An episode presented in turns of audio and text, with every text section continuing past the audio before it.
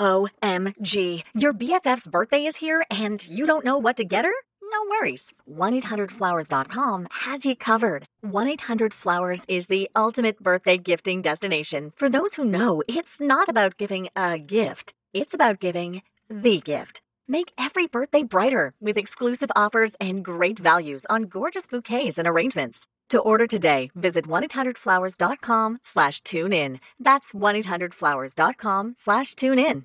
Hi, this is Cal Ripken Jr., and you're listening to the ML Sports Platter.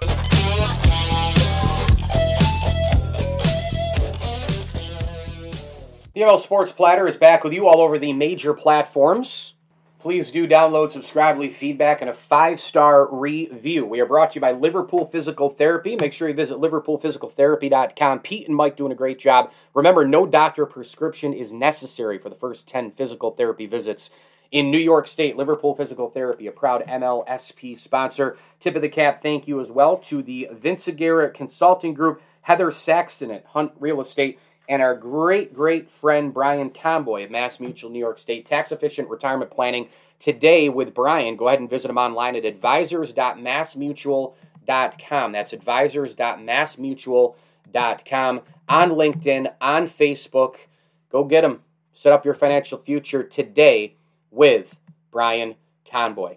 Super excited to talk to the general manager of Boeheim's Army. He is doing unbelievable things, by the way, as well as a sports media agent for CAA Sports. He's on Twitter at Kevin Belbey.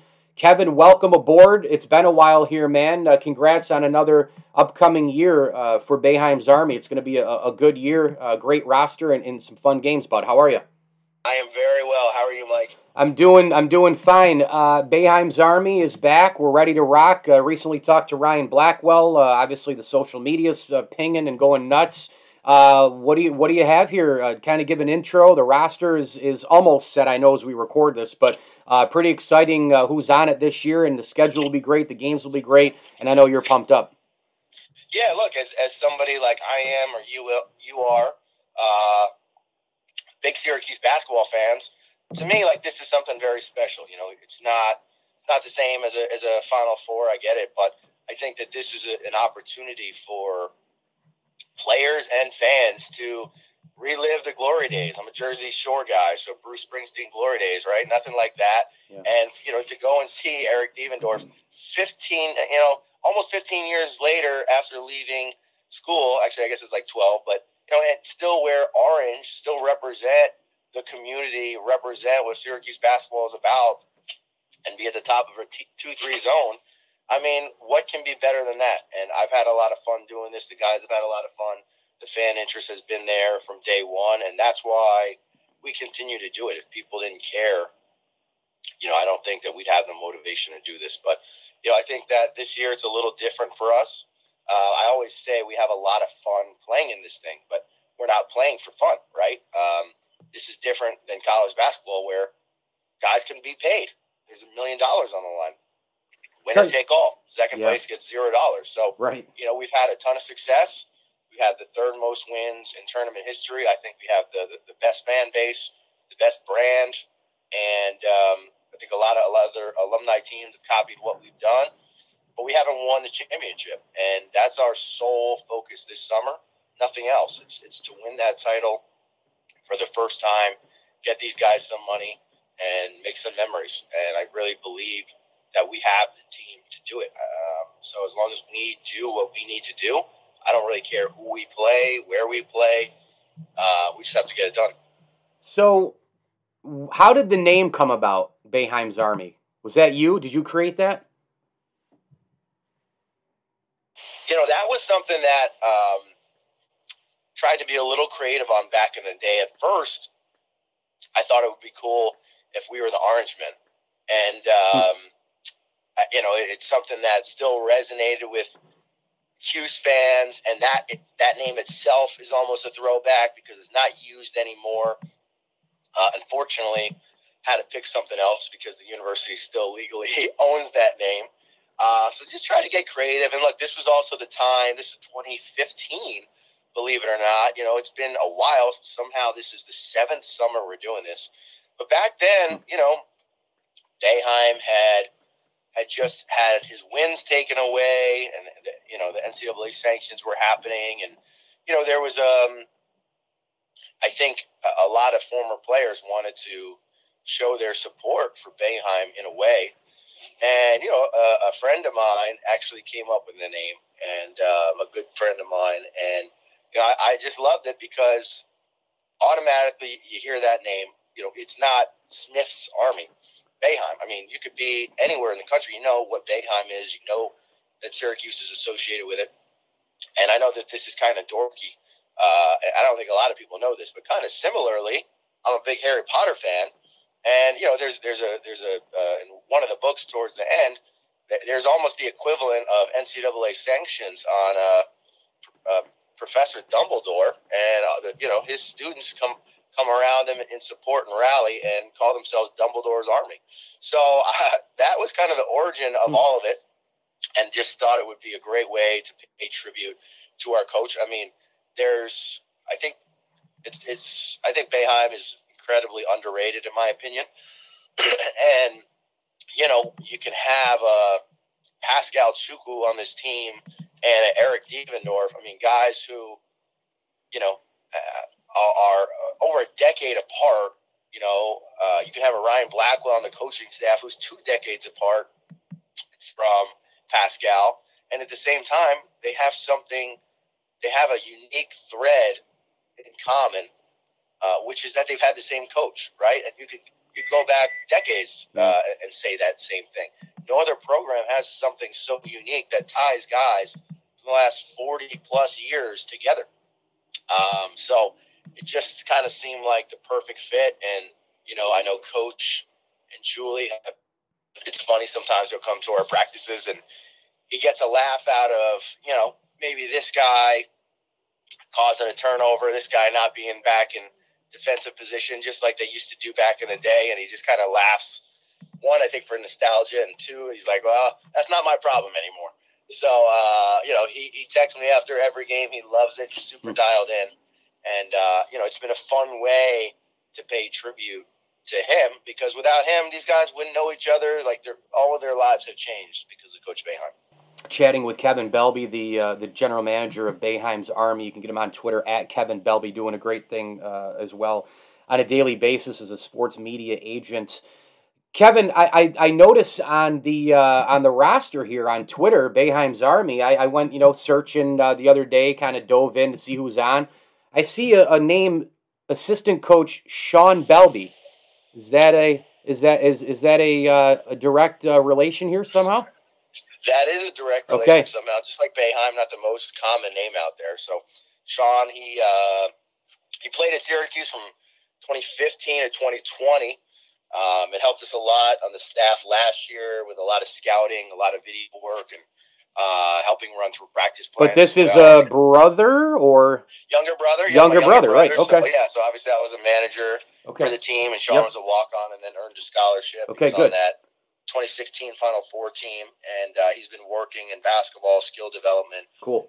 The last uh, year since graduating, he was a senior, uh, the only senior on the team last year. You know, with with that ended in uh, COVID, which was a bummer. I was down in Greensboro with him. Yeah. Um, but yeah, he's he's fired up and he's going to bring a lot of value to us from a skill development, from a video perspective. Um, we just wanted to make sure that we have you know everything that we need, a full staff. And I mean, early uh, the first couple of years of this tournament, some teams would show up without a coach. I mean, and without practicing. We pride ourselves on being more prepared than the other teams. It's hard to be prepared for this tournament. You know, you think about Syracuse basketball they have summer workouts, then they're on campus in August, like other students. August, September, October. You might not have your first game until the end of October, beginning of November. That's a lot of time for guys to gel and develop. You know, we have at most five days, right? Um, and winning six games in a row is so hard to do. So we just try to do everything we can to make sure that these guys are supported around them, that we have the right staff in place to, to get this done. All right, final thing for you. There's a couple of guys on the roster Tyler Lydon and Malachi Richardson. You get shades of 2015 16. And the typical thing with Syracuse in the bubble and, you know, sweating it out on Sundays, they get in, and then all of a sudden, bang, something happens, right? Like the zone, nobody's seen zone. There's an offensive explosion by somebody, Buddy Boeheim, Malachi Richardson, whoever the hell it is. Uh, uh, they, they, they win a couple of games, plop, they're in the Sweet 16, or in the case of 12 13 and 15 16, they're in the Final Four. So when you look back at that run with Lydon and Richardson and all the rest, shades of that Final Four run, what comes to mind first? Is it is it the comeback? With that 15-16 team? Yeah. Yeah, I think I think it's got to be. And I was just actually I was just scrolling through um, something yesterday, and I came across the Lydon uh, Lydon three from the right wing. Oh, yeah. uh, Yeah. with one shoe on. yeah, So, remember I that? Oh my so- gosh. yeah, and, and yeah. his block at the end of Oh. the game. I mean, so many iconic moments. I mean, the Malachi, you know, three point goggles. I mean, it was just Yes. that was a fun, a fun, a fun team. And then you know, Trevor Cooney is a senior, Mike Gbinije. I mean, Yeah. those guys could score and they played together and um, they're tough. You know, Malachi is tough. Malachi, I think, is a he has a younger, it is a different game in some ways, but like younger, deep in a way. He's a guy who just is going to leave it all out there on the court, and that's what we need, Mike. I think that we have our toughest team yet. We need guys who don't care who starts, who don't care who plays the most minutes, right? Because this isn't the NBA. It's not about hey, the more points you score, the more the bigger contract you're going to get this summer. No, like this is just a six game tournament where we're either winning a million bucks or we're just wasting our time for a couple weeks and, and walking home with zero. So, you know, it's about sacrifices. It's about the 50 balls. Um, and we need guys who are competitive. Malachi and know, there's no, you know, it's no, no coincidence those guys go to a Final Four together. They're competitors. And I think also having that chemistry between them, it's going to be it's going to be really important for us.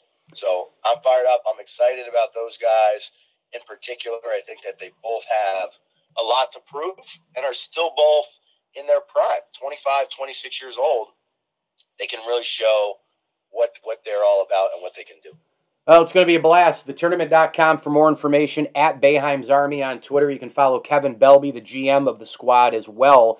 At Kevin Belbey, doing some great things in the sports media agent world as well. Kevin, I always love catching up uh, with you, man. You're always a terrific interview. Continued success, and uh, you know, look, any promotional uh, opportunities that, that you might need, just uh, hit me with a text, and we'll get it done.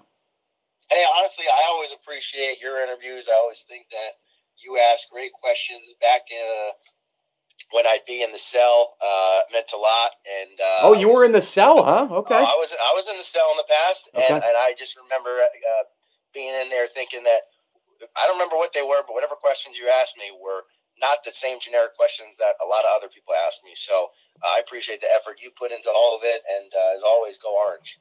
The ML Sports Platter is brought to you by our great friends at Stanley Law Offices and Bryant and Stratton College. Let's go to another guest right now. My buddy Jay Sannon. This guy is a Swiss Army knife as a media man. Uh, I'm going to let him explain what he's doing right now. He's doing a ton of writing. Um, he's covered so many sports through the years. He's worked on the social digital side of things for so many time. He and uh, so so long of a time. He and I uh, met back in Albany when we were both working for Town Square Media uh, and uh, kept the relationship going. And he's such a good friend. Uh, he also helps me out on the pinstripepassion.com side of things. Such a talented guy. We're going to get into some NBA playoffs with him, what he's doing now, what he's covering, uh, the gambling world, and, and, and a heck of a lot more. It's my main man, Jay Sannon. Jay, how are you, bud?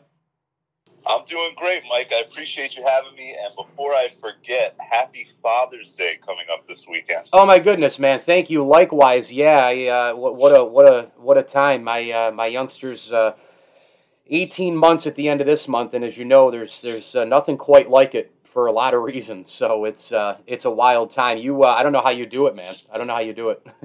Very carefully. That's how I do it. all right, let's get into. I did a little intro, kind of telling people, you know, our our long-standing relationship and all the rest. But what are you doing now, and where can people find your stuff? Yeah, man. So uh, I cover the sports gambling industry. Um, actually, kind of after uh, you know after we had worked together from about 2013 on. That's kind of what I I've been doing it on a freelance basis, talking about you know the legal situation in different states and you know previewing upcoming events from a bettor's perspective. And uh, you know, it's led me to some pretty interesting places. It's led me to places like Deadspin, USA Today, a bunch of places like that. Right now, you can find the majority of my work at a wonderful website called ussportsbonus.com. And what we do there is we tell you, you know, in states where it's legal, where you can find the best promotions, get you a little added value in the sports betting market. And we give you some advice as far as what to bet on when you get there. Are, are you surprised at all in any which way that that the sports gambling has has skyrocketed like this?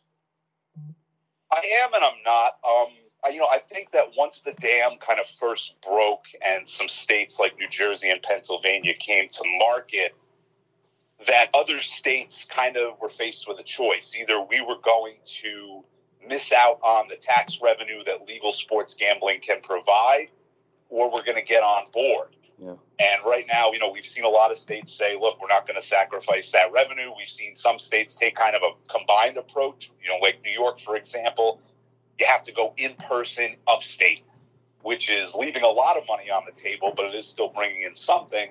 And then you have some states that have been set in their ways and have said, listen, we want nothing to do with this. So I think that I am and I'm not, I guess, to answer your question. Well, if you were to take away, I mean, look, the NFL is king. We know that. But it's king for a lot of reasons, right? Like people love football, okay, the gambling. Um, it's a great TV sport. People go in person, but I think it's the best TV sport out there. Uh, there, there, there are a lot of re- the buildup of the league. You know, they've expanded to different markets, the, the the popularity of the players, on and on it goes. There's a lot of reasons why we all love the NFL.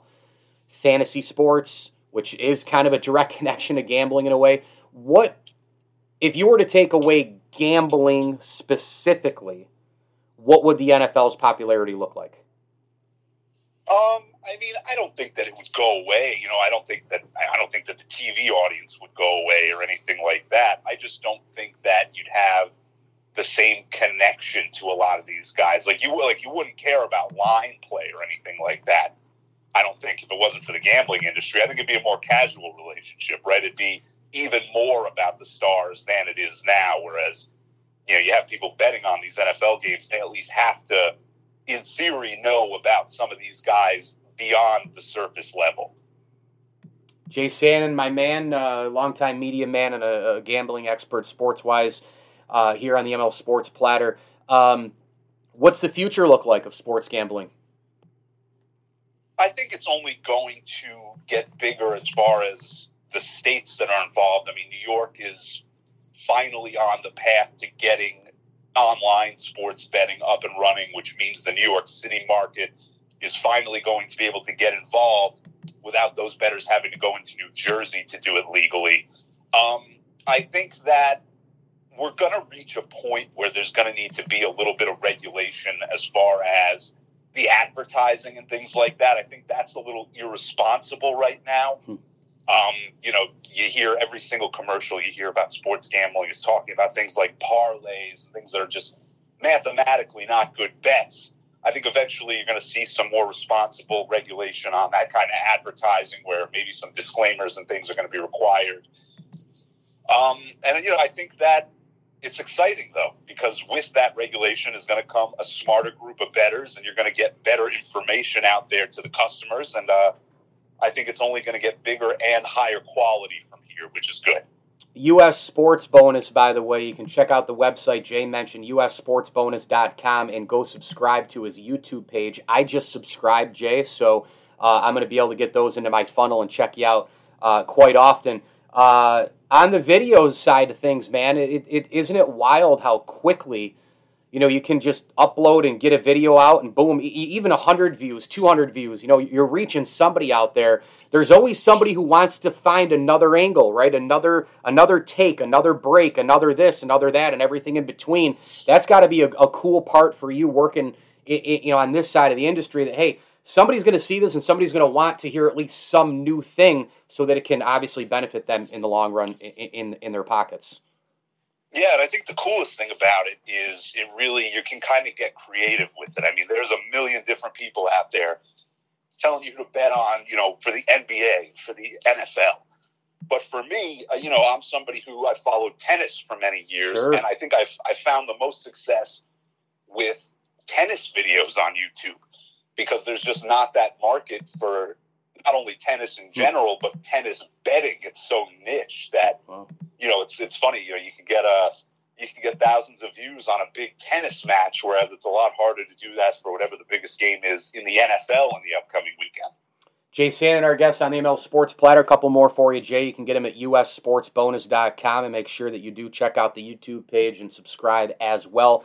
The platform here brought to you by Bryant and Stratton College and Camillus Golf Club. Let's get into a little tennis, and I'll hit, hit you on the NBA and let you run. Novak Djokovic may very well blow the Grand Slam total out of the water. I mean, Federer's getting up there in age now. I mean, him and Nadal are skipping tournaments to try and save their bodies uh, majors too. I mean, these are grand slams that they're skipping. Uh, Federer starts the French Open and pulls out. Nadal now out of Wimbledon. I mean, it's it's unbelievable. With Djokovic, though, there doesn't seem to be this celebration of him. There's a celebration of Nadal and Federer and all the rest. He may have the most grand slams. He has a better head to head against both those guys. He's, I think, younger by a, a year or two even of, of Nadal. Jay, why don't people celebrate the Joker? I think it's a couple of things. I think the first thing is that, you know, a lot of people think of tennis and they think of the French Open and Wimbledon. They're on kind of those exotic surfaces of clay and grass. They're played kind of during a part of the calendar where there isn't as much going on in the world of sports, at least typically. And, you know, the everlasting images of those two tournaments are, of course, Nadal winning the French Open and Federer running through Wimbledon, whereas Djokovic is more of an all-surface player. He'll beat you on a hard court, and you know occasionally he'll conjure up the greatness on grass and clay as well. So I think that's a part of it. I also think a big part of it is the personalities of these guys. I mean, Federer, he has this polished image. He's you know more of the brand ambassador. His hair is always in place and things like that. Uh, you know, Nadal is a guy who at least is pretty cordial in his press and things like that. And then you have Djokovic, who he can't control his emotions a lot of the time. We saw that ugly incident in the U.S. Open where he kind of fired a ball. It was supposed to hit the wall. It ended up hitting a lines person. He was defaulted from that tournament last year. And, you know, just outbursts on the court, yelling at chair umpires, uh, more racket smashes, things like that from him. So I think the likability of Djokovic is a little bit of a harder sell than it is for the other two members of the big three. But as far as the tennis itself, there's no denying that Djokovic is right there with them, if not better than them. Who who do you have on your on your Mount Rushmore of men's tennis, and who do you have on your Mount Rushmore of women's tennis? So as far as the men's game goes, I mean, I think that the current big three is kind of unassailable. I agree. as far as I'm concerned. Um, and then really kind of becomes a, a contest for the fourth spot. And I'll be honest, I mean, a lot of those guys are before my time because my entire tennis life, from you know my teen years to now, has just been the big three running through these tournaments. Yeah. Um, I would say, I mean, for me, Pete Sampras, just because growing up as a kid, he was one of those guys that I saw up there with Agassi. You know, I'm not going to sit here and pretend, oh, yes, I know the game of Jimmy Connors as well as some of the real historians of the game. So I would say, uh, I would say probably Sampras as my fourth on the men's side. On the women's side, do you have a thought there? I mean, to me, uh, I mean, Serena is definitely my number one. I, you know, it's interesting with Serena Williams because in the men's game, you know, when you're counting the majors, they look at just the majors during the Open era, which I believe started in 1968. On the women's side, they do kind of some uh, creative math when it comes to the, the major titles, where if you look at just the Open era, Serena Williams has the most already. But for some reason, they choose not to look at it the same way. They incorporate the majors from before that time to where they're still saying that Serena is chasing Margaret Court, who only won 11 major titles during the Open era. Like Serena's blown her away during the era of professional tennis where the pros and the amateurs have been able to compete in these Open championships against one another. So it's a little weird to me that they kind of have a not a double standard necessarily, but just the fact that they count them a little bit differently. It's such a great point. I, I got. I think I'd probably throw Serena you know, Martina Navratilova and Steffi Graf to me have got to be on there. Uh, you know, and then again, that fourth one, it's always really, really hard to uh, to distinguish. Uh, you know, you might want to go with an impactful player to go with a Billie Jean King with the you know the impact that she had on the game. Um, you know, it's it's it's pretty great. I, I, think the women's game. You know, I think we need. I think we need a star pretty soon. I mean, we got we kind of have one in Naomi Osaka, uh, Osaka, but she's been obviously dealing with some personal issues. But I, I think we need a, another star or two. You know, in the men's side, we're going to need one here pretty soon too, because these guys are getting a little bit older. Um, how, how much is is star power? Do you think, especially on the American side? You mentioned Sampras. I mean, Sampras, Agassi, Courier, Chang during that era. That was, I mean, they were all Americans. How important is that for the sport to have American stars? I tell you what. First, I'll answer your women's Mount Rushmore question. I'll go with Serena. I'll go with Chrissy Everett. I'll go with Navratilova. Good one. And then I'm going to go a little contrarian with the fourth. I'm going to go with Venus Williams wow. as my fourth. Okay. I guess that's my millennial bias, but you know, she I mean she was right up there with Serena for a period of time, so I'm going to put her in there as well. As far as the star power of the sport goes, I think that it's interesting because I think that tennis is going to make the stars in a lot of cases. I mean, once you get down to these major finals, the people participating in them, you're gonna, you know, you're gonna remember their names. You're gonna pay attention to them once it comes down to it. And once on the men's side, once the big three are out of the game, somebody's got to fill those spots. And it's to be players like Daniil Medvedev, Dominic Thiem, Sasha Zverev. And the guy who I think has the chance to be the biggest star out of all of them is Stefanos Tsitsipas out of Greece, who, you know, he's got the long flowing hair. He's got kind of the look of a star as it is. And you combine that with his game, I think people are going to learn to love him in the future. On the women's side, I think it's a little tougher only because there's a lot more variance in the game of women's tennis. You don't have people cranking out 140 mile an hour serves to bail themselves out of tough situations, which lends itself to more upsets, which makes it harder to consistently win the major titles. Hmm. But I do think, you know, if you pay attention to the game closely, Osaka, of course, is a star. And then you do have a lot of great players at the top of it, like Simona Halep as well, great on clay. You have a lot of players who are right there. It's just going to be a matter of them winning consistently to determine who the next star is going to be. All right, final one for you. I know you're glued to the NBA playoffs. What do you have for me here? This will air uh, after more games take place, obviously, but just kind of an overall consensus here of what you've seen, what you like, uh, who wins it all. Take it away. I think the most exciting thing about this NBA playoffs is it's so hard to predict who's going to win because you don't have a LeBron based super team still in it. You don't have Steph Curry with a bunch of stars next to him who you know are going to get to the finals. Right now, on a game to game basis, on a possession to possession basis, you don't know who the best player on the floor is going to be. And it's made it super exciting. Um, I mean, you know, we've seen, I wouldn't say we've seen upsets so far, but we've seen surprises throughout each round and series being harder than they necessarily need to be for the top seeded teams in the tournament. And I think that's good to have for basketball once in a while. You know, it's funny because people complain when it's only LeBron and Curry in the finals, and then they complain when they're not there too. yeah. I don't I don't understand. Well, that's that our works. society in general, right? It's like, you know.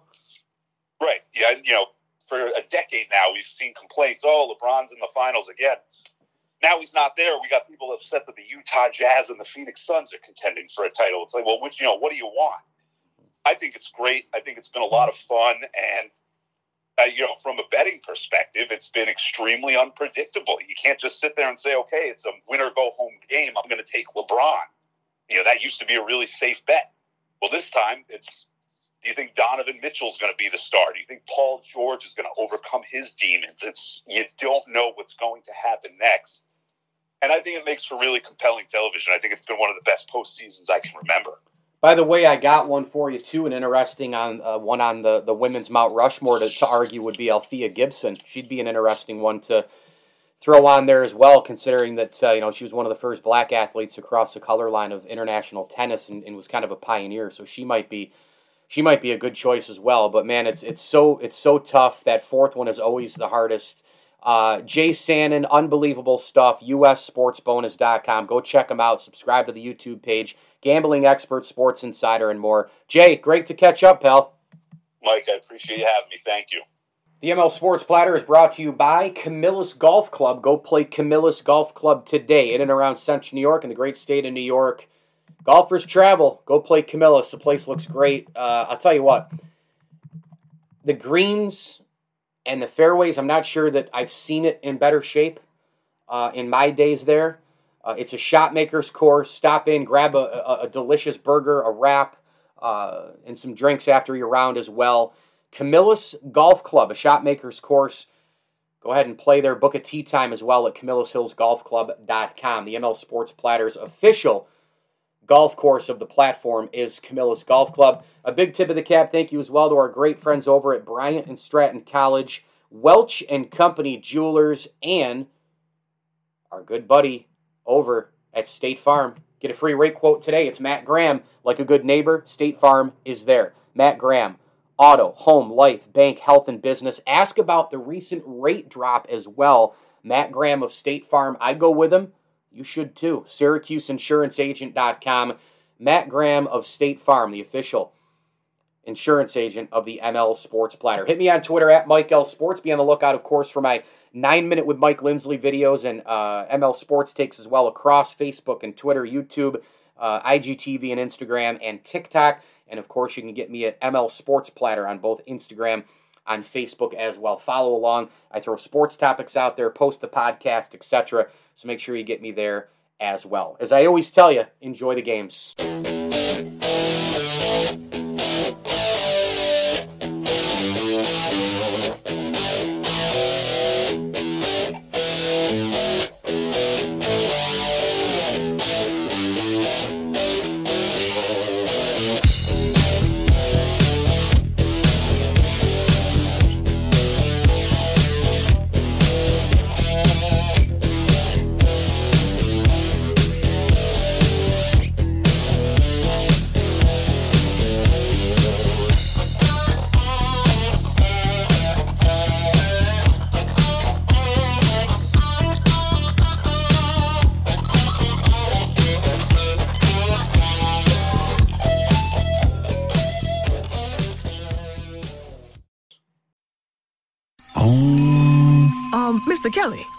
Sergeant. what's all this? With all the time I've been home, I put in a Zen garden. What an amazing place to balance your chi. It is. And with a personal loan from PenFed, I was able to borrow the entire cost, up to $50,000, at a great low rate with no hidden fees and a simple pre qualify. But you're not in the military. Everyone gets great rates at PenFed, whether you're in uniform or not. I feel more enlightened already. PenFed Credit Union. Visit PenFed.org slash loans. To receive any advertised product, you must become a member of PenFed, insured by NCUA.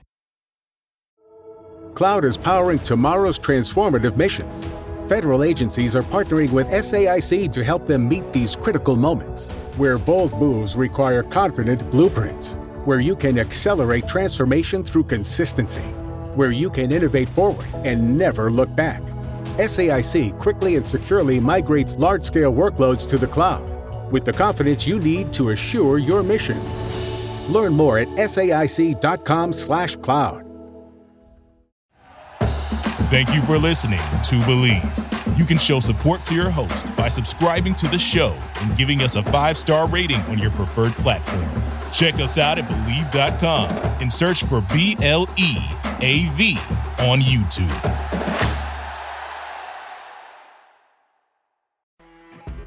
You know, when you're listening to a true crime story that has an unbelievable plot twist that makes you stop in your tracks? That's what our podcast, People Are the Worst, brings you with each episode. I'm Rachel. And I'm Rebecca. We're identical twins who love true crime cases that make you say, didn't see that coming, and we hate the people responsible for them. Listen to People Are the Worst now on Apple, Spotify, or wherever you get your podcasts.